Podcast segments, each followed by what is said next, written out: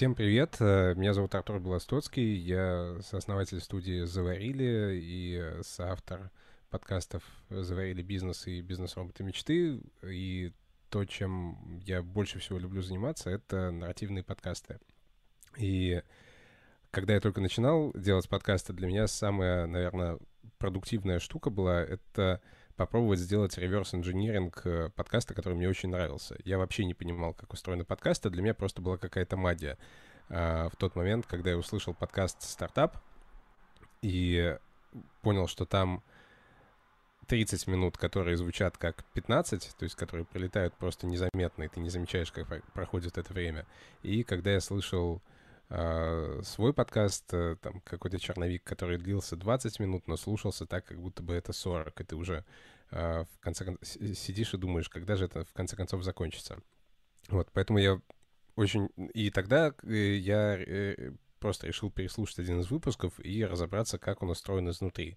Я сделал э, расшифровку, перевел все это на русский язык, все это вручную, и по тайм-кодам пытался понять, э, как там все сделано. И тогда много чего интересного для себя открыл.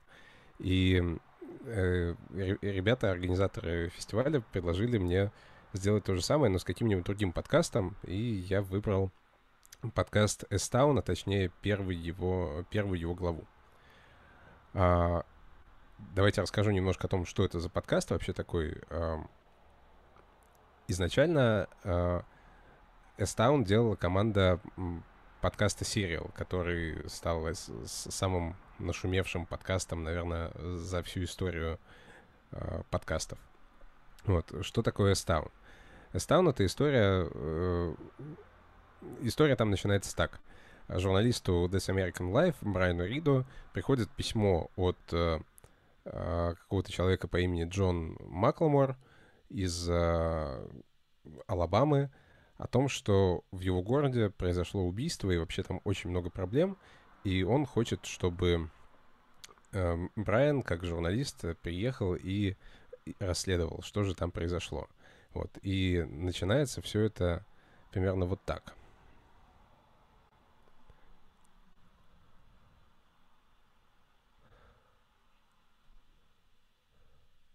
М?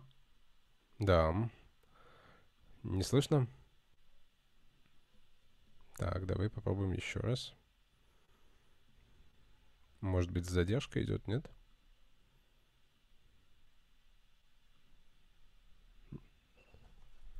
Так. Давайте попробуем еще раз пошерить. Нажимаю стоп, десктоп, share sound. Угу.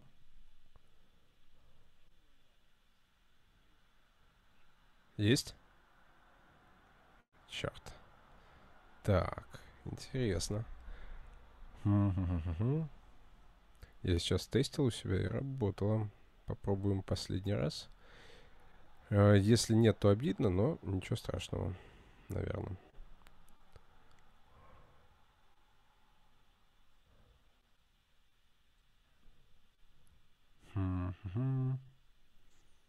Так.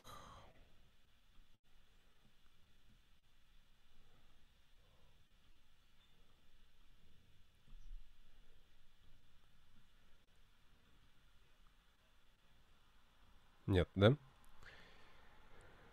Окей, а, тогда попробуем без него. Я буду сам слушать и вам рассказывать. А, жалко, что не работает. Короче, а, и э, я, когда стал думать о том, что мне нужно сделать снова реверс-инжиниринг этого выпуска, я сначала приготовился опять все расшифровывать и переводить, и что это будет очень долго тяжело, но за те три года, что э, я занимаюсь подкастами, оказалось, что все шагнуло вперед. И на сайте э, Эстауна был выложен полный сценарий, все, полный сценарий всех выпусков.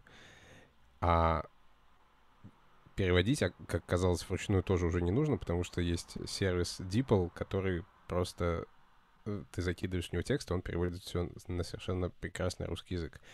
Вот, сегодня хочу поделиться с вами какими-то своими это не то, что какое-то прям э, системное знание, но своими заметками, которые я просто делал для себя, когда все это переслушивал, и теми открытиями, которые я для себя сделал. А, вот так выглядит сценарий. Это примерно 20 страниц текста, если без перевода. И я всем очень советую его прочитать, потому что это просто очень хорошо написанный текст, а, как минимум. Вот. После этого я закинул все это дело в Reaper и просто разметил для себя, что там происходит. И первое открытие, которое я для себя сделал, в том, что весь этот выпуск, он, э, ну, как, как и другие выпуски вообще сделанные в, в жанре нарративной журналистики, они, э, он состоит из сцен. И в Эстауне в, первом, в первой главе 20 сцен.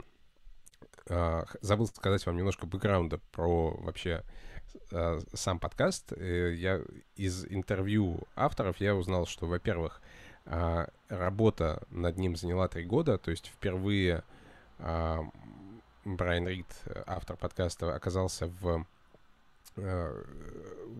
встретился с героем в 2014 году, подкаст вышел в 2017. А, при этом один год заняла именно редактура, то есть с момента, когда все было записано, сам, сам вот этот крафтинг этой истории занял один год. И подкаст состоит из семи частей. Э, это примерно 6-7 часов аудио.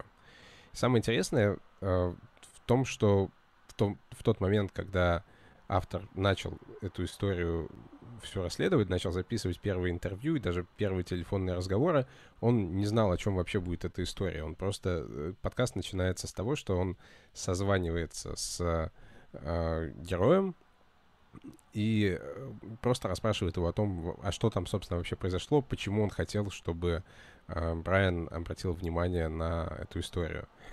И э, первый урок, который я для себя вынес, что даже если ты не знаешь, приведет ли это к чему-то, эм, какой-то телефонный разговор, какое-то интервью, э, интервью, встреча, если есть хотя бы маленькая вероятность того, что это будет Э, это может во что-то вылиться, нужно записывать. То есть всегда нужно записывать какие-то такие телефонные разговоры, а, потому что потом они пригодятся. Вот, и здесь, э, в этом выпуске, телефонный разговор, я вот для себя отметил в Рипере, можно посмотреть, вот вся вот эта желтая колбаса, э, вот, я не знаю, видно или нет, надеюсь, что видно сверху. Вот вся вот эта желтая колбаса, это практически целиком и полностью телефонный разговор э, автора с э, героем, и, она, э, и он длится 14 минут 20 секунд, при том, что весь выпуск это около... Это 51 минута. Вот. И если бы этот телефонный разговор, который был, судя по всему, таким предварительным интервью, э, даже еще не интервью как таковым, если бы он не был записан, то, вероятно, этот, э, эта глава очень сильно бы от, от него пострадала, если бы вообще было от этого пострадала, если бы вообще была возможной. Вот, поэтому первый урок — это все записывать. Еще интересная штука в том, что они выпустили весь подкаст, э, весь сезон, э, всю эту историю, они, 7 выпусков они выпустили разом. И я в интервью автор рассказывал, что дело в том, что в самой истории. Я постараюсь не давать каких-то спойлеров, потому что вдруг кто-то еще не слушал. А, в самой истории постоянно происходят какие-то очень важные и сложные твисты. И когда я слушал этот подкаст, у меня было ощущение, что меня просто водят за нос э, от эпизода к эпизоду. Потому что с самого начала ты думаешь, что это история об одном, а оказывается, что совсем все по-другому. И почему они не хотели выкладывать ее поэпизодно? Потому что тогда люди смогли бы, вместо того, чтобы пойти и послушать до конца, загуглить э, имя главного героя и узнать, э, чем закончилась история до того, как это э, стало... В общем, в общем, э, раньше, чем это было нужно. А, вот. А, это тоже интересная штука. Теперь о том, как устроено. Как я сказал, подкаст состоит из 20 сцен, и я сейчас просто пробегусь по этим 20 сценам, чтобы рассказать, что, что там вообще происходит. Я планировал э, включать некоторые фрагменты, чтобы можно было послушать, но м, будем так. Первой сцене автор рассказывает о том, насколько это сложно ремонтировать часы внезапно. То есть это то, с чего начинается подкаст. А, и что когда ты, как он узнал от кого-то, как когда ты ремонтируешь часы, э, ты всегда никогда не понимаешь, э, ты на правильном пути или нет. Ты вообще придешь туда, куда ты собирался, у тебя получится или нет, потому что это очень сложный процесс. И а, к этому моменту этот фрагмент длится а, минута 20, к этому фрагменту начинаешь уже задумываться о том, а к чему он вообще все это нам рассказывает. И вот в этот самый момент, когда этот вопрос возникает в голове у слушателя, он дает ответ, что все, э, все э, это э, о том, как ремонтируются часы, я узнал только благодаря, благодаря тому, что мне позвонил человек, мне написал человек по имени Джон, мастер по ремонту часов, и попросил помочь, помочь ему расследовать убийство. И это такой мощный крючок, который тебе, во-первых, сразу объясняет, к чему была вся эта предыстория, а, весь этот разговор о часах и а, намекает, что история будет какой-то непростой, потому что так же, как а, человек, который ремонтирует часы, не знает, чем все закончится, мы тоже не будем знать, знать этого до самого конца и автор тоже. И сразу это звучит пич, что это история о том, а, как а, человек по имени Джон Би Макламор попросил помочь ему а, расследовать убийство. А, классная штука тут э, еще в том, что э, автору нужно дать нам очень много бэкграунда для того, чтобы нас вообще погрузить в историю и э, прийти к моменту, когда э, Джон Э, будет рассказывать э, к звонку с Джоном, потому что в, в котором Джон будет рассказывать о том, что, собственно, произошло и э, из которого мы очень многое узнаем. Но чтобы к этому прийти, нужно объяснить, кто такой Джон, откуда он взялся. И а, но при этом очень важно, чтобы слушатели как можно скорее услышали голос э, героя. И это происходит в самом начале.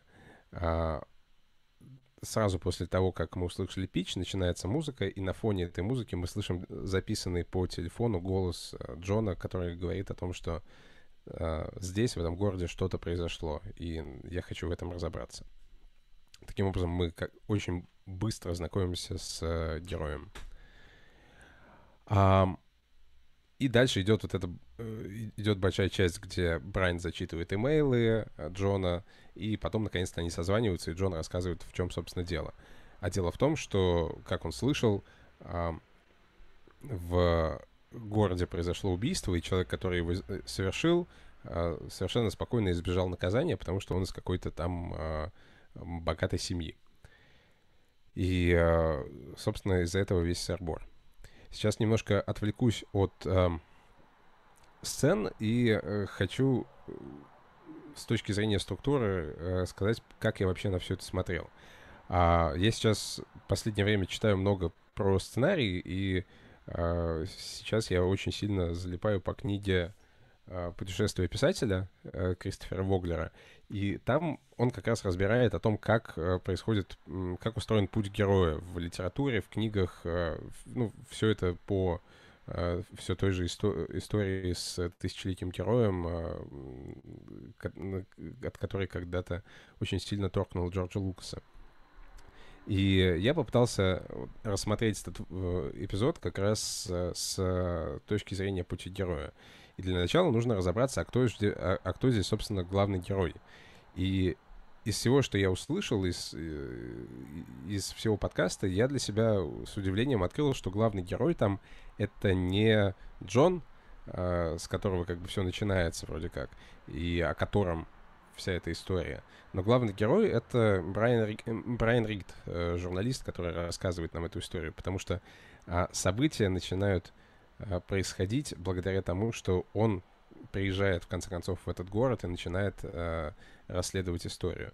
И э, есть как бы такие архетипичные штуки э, в, в мифологии, в, в том, в, в совершенно разных историях э, архетипичные персонажи. И вот э, Брайан здесь э, архетипичный главный герой. Что, что его характеризует как главного героя? В самом начале нам показывают его в э, каком-то обыденном, статичном э, состоянии. Он работает журналистом, у него все нормально, и он в рамках своей обыденной работы получает еще одно письмо очередное от одного из слушателей. А, и дальше запускается цепочка выборов, которые он делает для того, чтобы приключение началось. А Джон здесь выступает э, не столько главным героем, сколько я написал три роли. Вестник, оборотень и наставник. Вестник — это человек, который, собственно, главного героя призывает в путешествие. Ну, наставник — это человек, который а, или существо, которое снабжает а, героя всем необходимым для того, чтобы а, его путешествие прошло успешно. А оборотень — это такой очень непонятный персонаж, а, когда мы герой и слушатели, или читатели, или зрители не понимают, собственно, на чьей стороне этот персонаж находится. И есть еще два э, персонажа второго плана, ну, по крайней мере, в первом эпизоде они находятся совсем на втором или третьем плане, мы их почти не видим, и они, вероятно, союзники, но в первой главе мы этого еще не знаем. И путешествие героя обычно происходит по схеме. Вот э, здесь я эту схему изобразил. Сначала мы видим героя в неком обыденном мире, потом он слышит зов к странствиям, а, в нашем случае он получает письмо, а дальше он отвергает зов, как правило. И здесь в подкасте мы тоже, там тоже есть такой момент, когда а, а, после того, как он получил это письмо, после того, как он даже уже созвонился с Джоном, который это письмо прислал, Брайан начинает расследовать, исследовать вообще, гуглить об те имена, а, которые ему сказал Джон, гуглить вообще э, какие-то сообщения об убийствах из его города, и ничего не находит. в этот момент он уже начинает думать о том, что, ну, наверное, это какая-то ерунда. Но потом происходит, э, происходит еще один, а, еще одна его встреча, звонок с Джоном, и он понимает, что наверное, все-таки там есть что поисследовать. Э, и после этого отправляется в этот городок. И вот э, момент, когда он отправляется в этот город, это обычно такой водораздел. То есть герой э, решился э, отправиться в путешествие, и он преодолевает некую границу и оказывается уже переходит из своего обыденного мира в какой-то мир э, приключений. И в вот в Эстауне этот момент очень хорошо показан, когда в двух моментах. А, первый момент — это сцена, в которой а, Брайан только приезжает в этот э, город, встречается с Джоном. Эта сцена находится...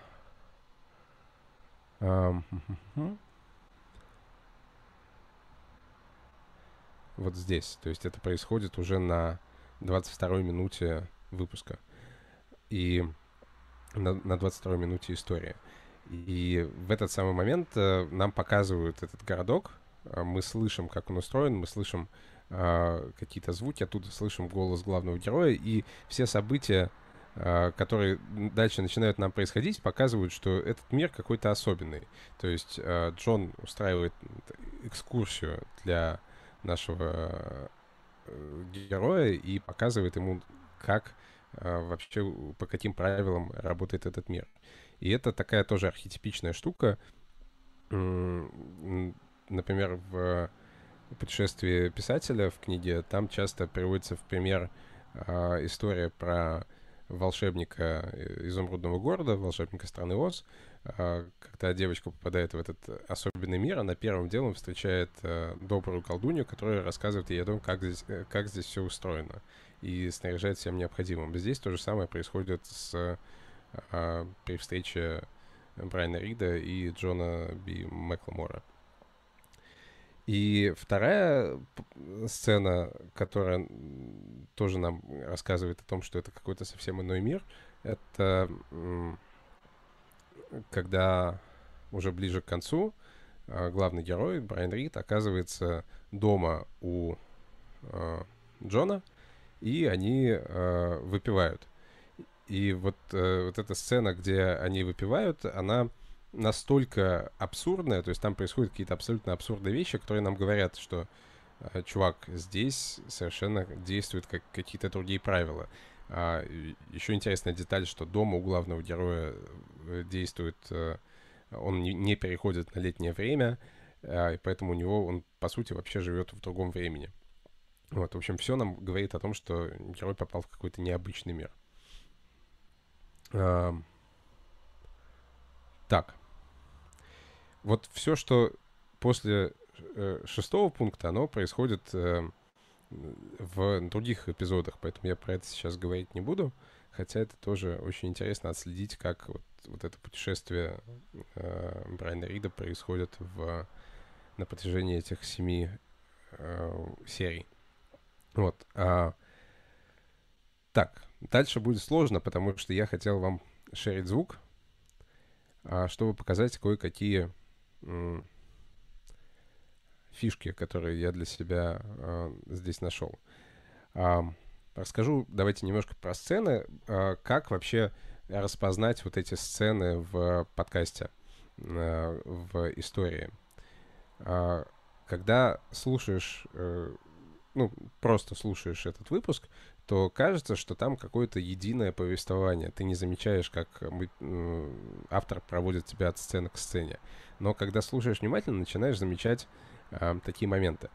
Что такое сцена? Сцена — это какой-то элемент истории, в котором происходит э, одно или два каких-то важных события, и, как правило, эти события объединены э, одним временем и местом. То есть, например, э, есть сцена, э, когда Брайан приезжает в город Вудсток, где происходит все действие, он а, обнаруживает, что он, он встречается с Джоном, и дальше они ходят по... А, он его встречает и проводит на, на участок. И я это для себя отметил как единую сцену, одну сцену, хотя она очень близко стоит с другой. По, по, по каким признакам?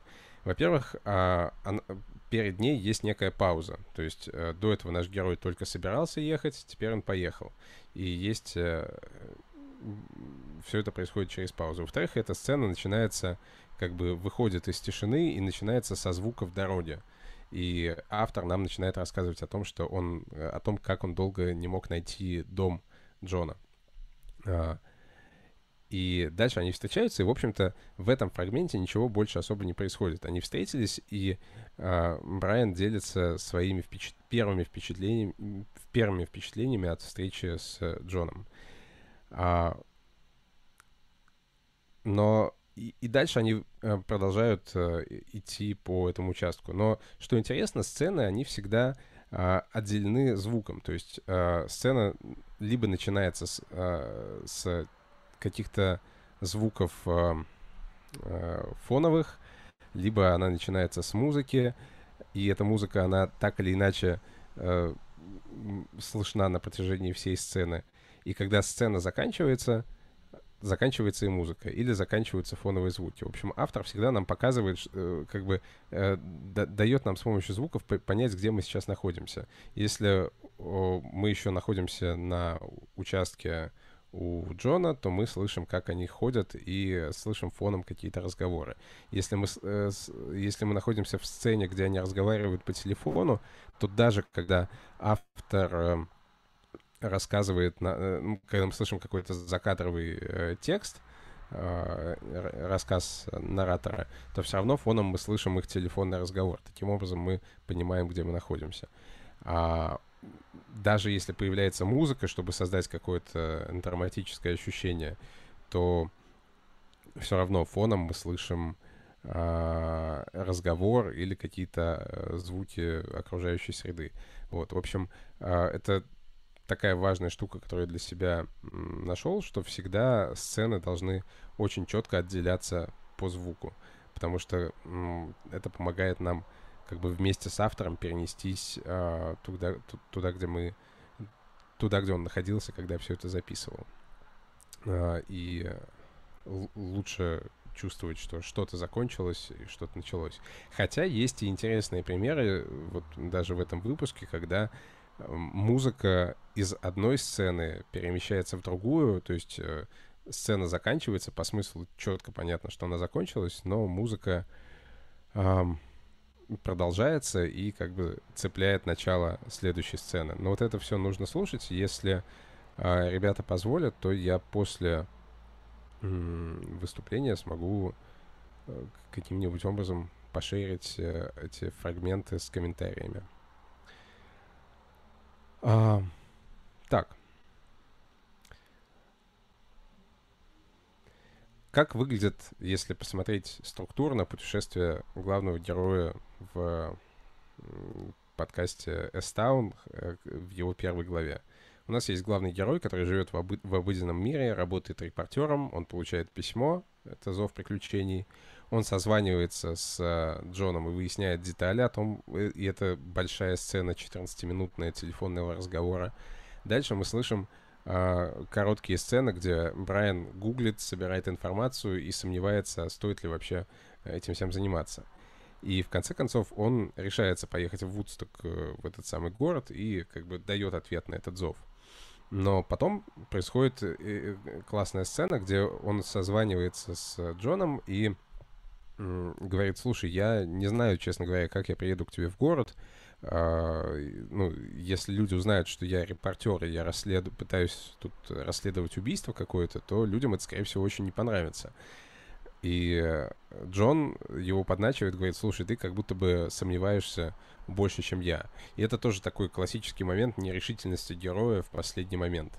А, часто встречается в мифах, в кино и в нашей обыденной жизни.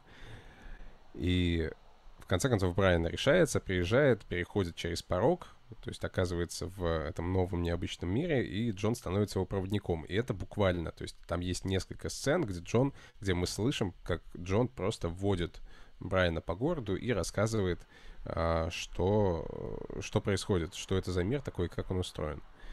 А, Брайан пытается найти ответ на вопрос и раскопать хоть что-нибудь об убийстве, а, и в этот момент происходит интересная вещь, потому что Джон, который вроде как э, проводник, э, может быть, даже наставник и союзник, и вообще тот, кто ради кого все это началось, он начинает как будто бы ставить э, палки в колеса героя, то есть он э, не помогает ему.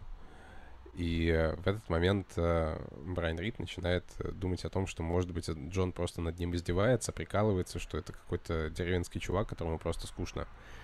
Вот. И дальше происходит важная сцена. Это сцена, где у нашего, наших героев ничего не получилось, и они просто сидят дома и пьют виски. И это э, тоже такой э, архетипичный момент, э, который называется водопоем. То есть, когда перед тем, как совершить действительно какое-то важное открытие и по-настоящему от, от, отправиться в приключения, часто есть такая сцена, где герои собираются в баре или, ну, в общем, они обязательно пьют, а, как правило, ал- алкоголь, и это такой момент, где а, герой начинает понимать, кто есть кто. И здесь тоже происходит такая, э, такой момент, потому что там происходит какая-то вакханалия, э, совершенно что-то странное э, дома у Джона, э, все бухают, и в этот момент Брайан начинает сомневаться, а вообще, что я здесь делаю, потому что кажется, что э, я просто занимаюсь какой-то ерундой. И в следующей сцене происходит интересная вещь. Неожиданно появляется еще один персонаж, э, девушка по имени Скайлер, которая рассказывает, что она действительно слышала что-то об убийстве, потому что до этого Брайан слышал об убийстве исключительно от Джона, в чьей адекватности он уже начал сомневаться. И заканчивается все тем, что он понимает, что все правда, то есть он не зря приехал и решает остаться.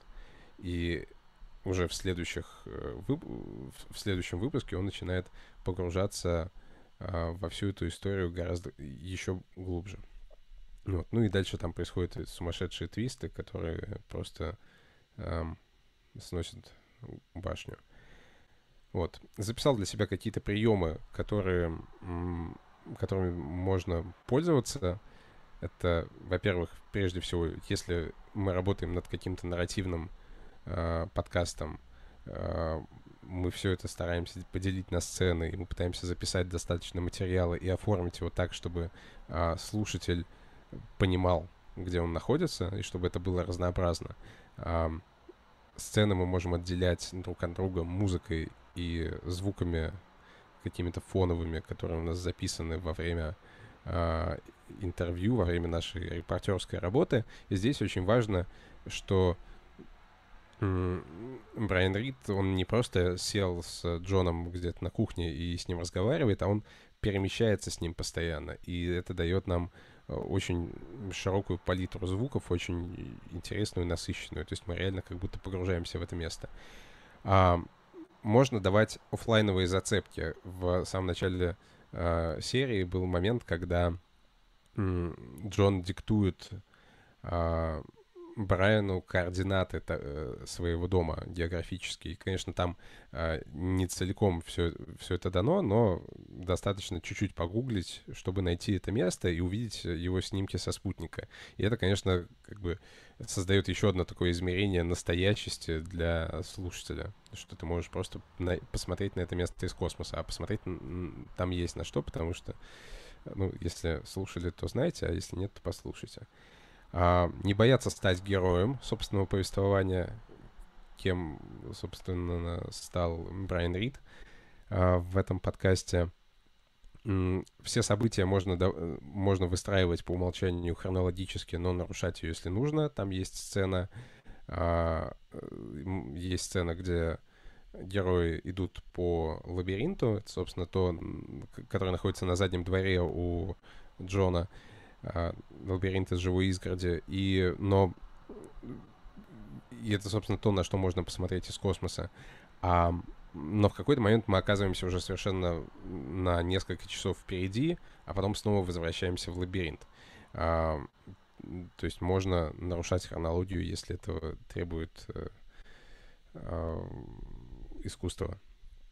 И можно давать слушателям намеки на то, что будет происходить дальше. Причем здесь этот, есть такой один намек, и он дается очень тонко. А, мы э, в первом выпуске появляется герой по имени Тайлер, которого мы практически не видим и не слышим. Но Брайан Рид говорит о нем, что а, что-то типа, если а, этот парень надел э, футболку, значит, он собирается в суд. Ну, по крайней мере, так мне потом рассказала его мама.